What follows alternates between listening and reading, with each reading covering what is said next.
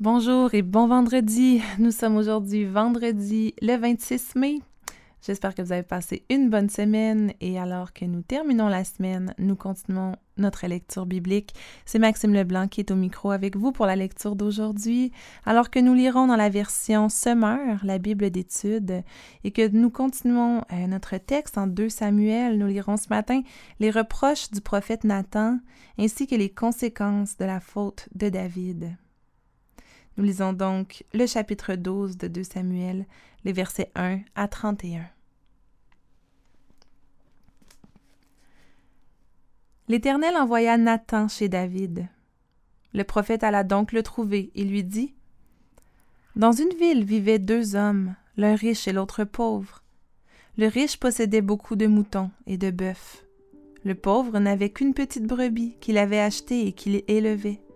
Elle grandissait chez lui auprès de ses enfants, elle mangeait de son pain, buvait à son bol et couchait dans ses bras. Elle était pour lui comme une fille. Un jour, un voyageur arriva chez l'homme riche, mais celui-ci ne voulut pas prendre une bête de ses troupeaux de moutons ou de bœufs pour préparer un repas au voyageur de passage. Alors, il alla prendre la brebis du pauvre et la fit apprêter pour son hôte. David entra dans une violente colère contre cet homme. Il dit à Nathan Aussi vrai que l'Éternel est vivant, l'homme qui a fait cela mérite la mort. Il restituera quatre fois la valeur de la brebis pour avoir commis un tel acte et pour avoir agi sans pitié. Alors Nathan dit à David Cet homme-là, c'est toi. Voici ce que déclare l'Éternel, le Dieu d'Israël. Je t'ai conféré l'onction pour t'établir roi d'Israël, et je t'ai délivré de Saül. Je t'ai livré la maison de ton seigneur Saül. J'ai mis les femmes de ton seigneur dans tes bras, et je t'ai établi chef sur Israël et sur Juda. Et si cela était trop peu, j'étais prêt à y ajouter encore d'autres dons. Alors pourquoi as-tu méprisé ma parole en faisant ce que je considère comme mal? Tu as assassiné par l'épée Uri le Hittite, tu as pris sa femme pour en faire la tienne, et lui-même tu l'as fait mourir par l'épée des Ammonites. Maintenant, la violence ne quittera plus jamais ta famille parce que tu m'as méprisé et que tu as pris la femme d'Uri le Hittite pour en faire ta femme. Voici ce que déclare l'Éternel. Je vais faire venir le malheur contre toi du sein même de ta famille. Je prendrai sous tes yeux tes propres femmes pour les donner à un autre qui s'unira à elles au grand jour. Toi, tu as agi en cachette, mais moi, j'exécuterai cela sous les yeux de tout Israël au grand jour. David dit à Nathan, J'ai péché contre l'Éternel. Nathan lui répondit, Eh bien, l'Éternel a passé sur ton péché, tu ne mourras pas. Toutefois, comme par cette affaire tu as fourni aux ennemis de l'Éternel une occasion de le mépriser, le fils qui t'est né mourra. Nathan retourna chez lui. L'Éternel rendit gravement malade l'enfant que la femme d'Uri avait donné à David. Le roi implora Dieu en sa faveur.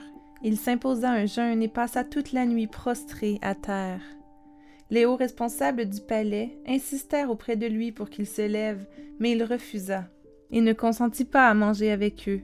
Au bout de sept jours, l'enfant mourut. Les serviteurs de David n'osaient pas lui annoncer la nouvelle, car ils se disaient quand l'enfant vivait encore, nous lui avons parlé, mais il n'a rien voulu entendre. Si nous lui annonçons maintenant que l'enfant est mort, il va faire un malheur. Mais David s'aperçut que ses serviteurs chuchotaient entre eux. Il comprit que l'enfant était mort et leur demanda L'enfant est-il mort? Ils répondirent Il est mort. Alors David se releva de terre, prit un bain, se parfuma et changea de vêtements. Puis il se rendit au sanctuaire de l'Éternel et se prosterna devant lui. Ensuite, il rentra chez lui, demanda qu'on lui prépare un repas et se mit à manger. Ses serviteurs le questionnèrent. Que signifie ta façon d'agir? Tant que l'enfant était vivant, tu as jeûné et pleuré, et maintenant qu'il est mort, tu te relèves et tu manges. David leur répondit Tant que l'enfant vivait encore, j'ai jeûné et pleuré, car je me disais Qui sait Peut-être l'Éternel aura-t-il pitié et laissera-t-il l'enfant en vie Maintenant qu'il est mort, pourquoi jeûnerai-je? Est-ce que je peux le faire revenir à la vie? C'est moi qui irai le rejoindre, mais lui ne reviendra pas vers moi. David consola Bathsheba, sa femme. Il alla vers elle et s'unit à elle. Elle eut de nouveau un fils qu'elle appela Salomon, le pacifique. L'Éternel l'aima et envoya le prophète Nathan adresser une parole de sa part à David. Aussi, celui-ci appela l'enfant Yedidia, bien-aimé de l'Éternel, à cause de l'Éternel. Entre-temps, Joab attaqua Rabat, la cité ammonite, et il s'empara de la ville royale. Alors il envoya des messagers à David pour lui dire J'ai donné l'assaut à Rabat, et je me suis même emparé du quartier d'en bas où se trouve la réserve d'eau. Maintenant, rassemble le reste de l'armée et viens toi-même assiéger la ville et t'en emparer. Il ne convient pas que ce soit moi qui la prenne et que tout l'honneur m'en revienne. David rassembla donc tout le peuple et partit pour Rabat. Il donna l'assaut à la ville et s'en empara. Il prit la couronne qui se trouvait sur la tête de leur roi. Cette couronne, qui était tout en or, pesait une trentaine de kilos et était garnie d'une pierre précieuse. Elle vint orner la tête de David. Le roi emporta de la ville un immense butin. Quant aux habitants, il les emmena et les affecta à diverses corvées pour manier la scie, les herses de fer et les haches de fer. Il en établit aussi comme mouleur de briques. Il agit de même avec les populations de toutes les villes des Ammonites. Après cela, David et toute son armée rentrèrent à Jérusalem.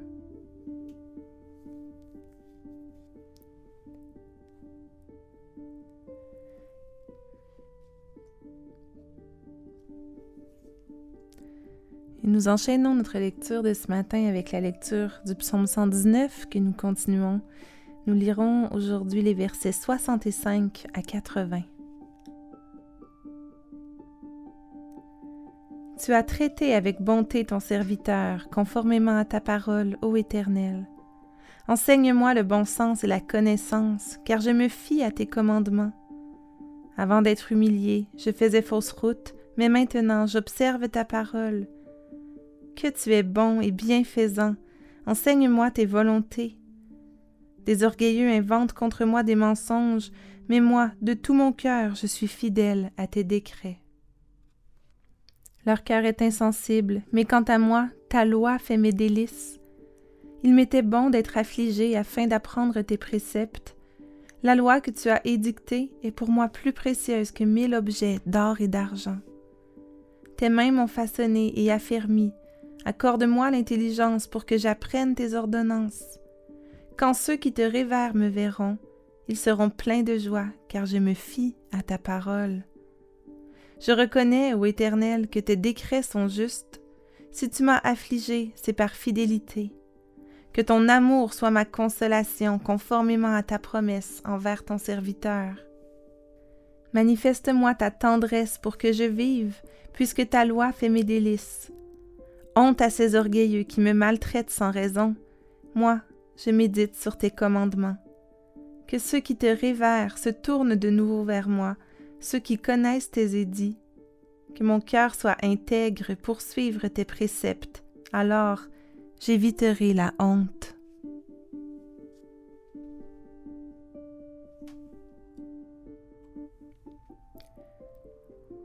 Enchaînons avec euh, nos deux versets de Proverbes pour ce matin qui se trouvent en Proverbe 15. Nous lirons les versets 16 et 17. Mieux vaut avoir peu et révérer Dieu que de posséder une grande fortune avec du tourment. Mieux vaut un plat de légumes là où règne l'amour qu'un bœuf gras assaisonné de haine.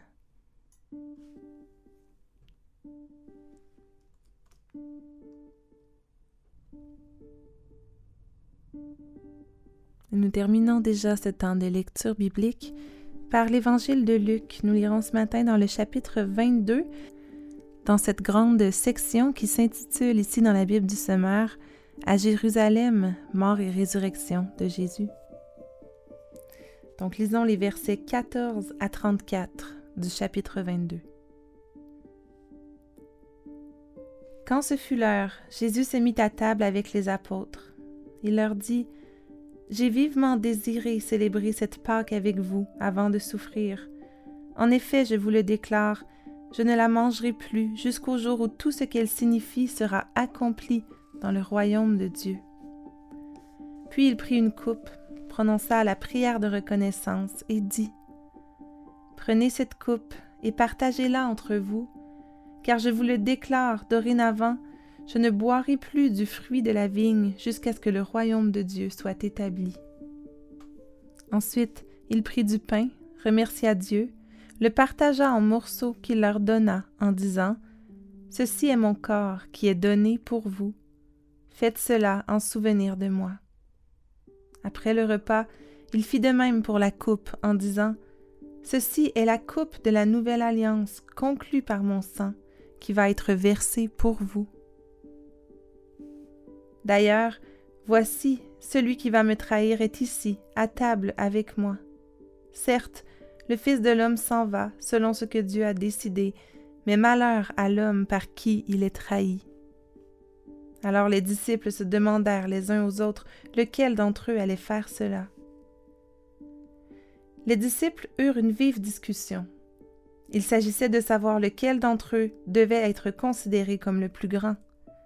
Jésus intervint. Les rois des nations, dit-il, dominent leur peuple, et ceux qui exercent l'autorité sur elles se font appeler leurs bienfaiteurs. Il ne faut pas que vous agissiez ainsi. Au contraire, que le plus grand parmi vous soit comme le plus jeune, et que celui qui gouverne soit comme le serviteur. À votre avis, qui est le plus grand? Celui qui est assis à table ou celui qui sert? N'est-ce pas celui qui est assis à table? Eh bien moi, au milieu de vous, je suis comme le serviteur. Vous êtes resté fidèlement avec moi au cours de mes épreuves. C'est pourquoi, comme mon Père m'a donné le royaume, je vous le donne à mon tour, vous mangerez et vous boirez à ma table dans mon royaume, et vous siégerez sur des trônes pour gouverner les douze tribus d'Israël. Simon, Simon, fais attention. Satan vous a réclamé pour vous passer tous au crible, comme on secoue le blé pour le séparer de la balle. Mais moi, j'ai prié pour toi, pour que la foi ne vienne pas à te manquer. Et toi, le jour où tu seras revenu à moi, fortifie tes frères. Seigneur, lui dit Simon, je suis prêt, s'il le faut, à aller en prison avec toi, ou même à mourir. Pierre, reprit Jésus, je te l'assure, aujourd'hui même, avant que le coq ne chante, tu auras par trois fois nié de me connaître.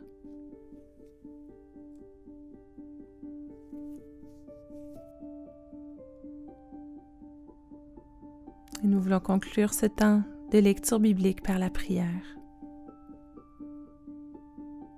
Éternel grand Dieu, toi qui es un Seigneur si bon, toi qui fais du bien, oui Seigneur, tu es bienfaisant.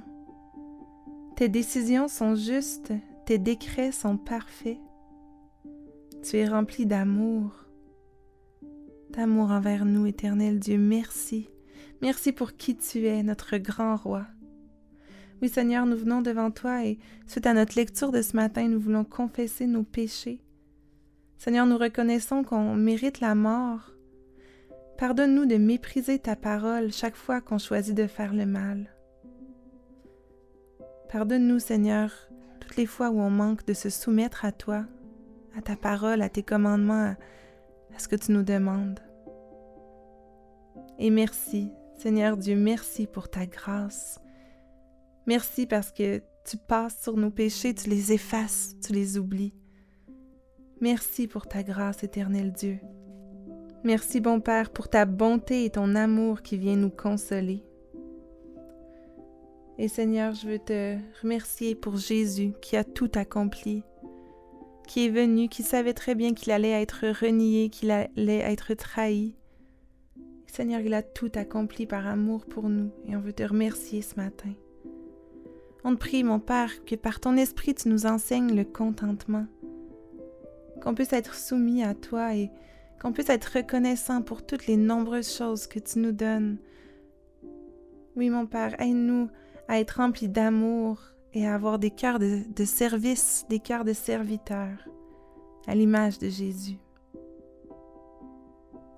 Oui, mon Dieu, c'est dans le précieux nom de ton Fils unique qui est mort sur la croix, qui a souffert pour nous, que nous te prions ce matin. Amen.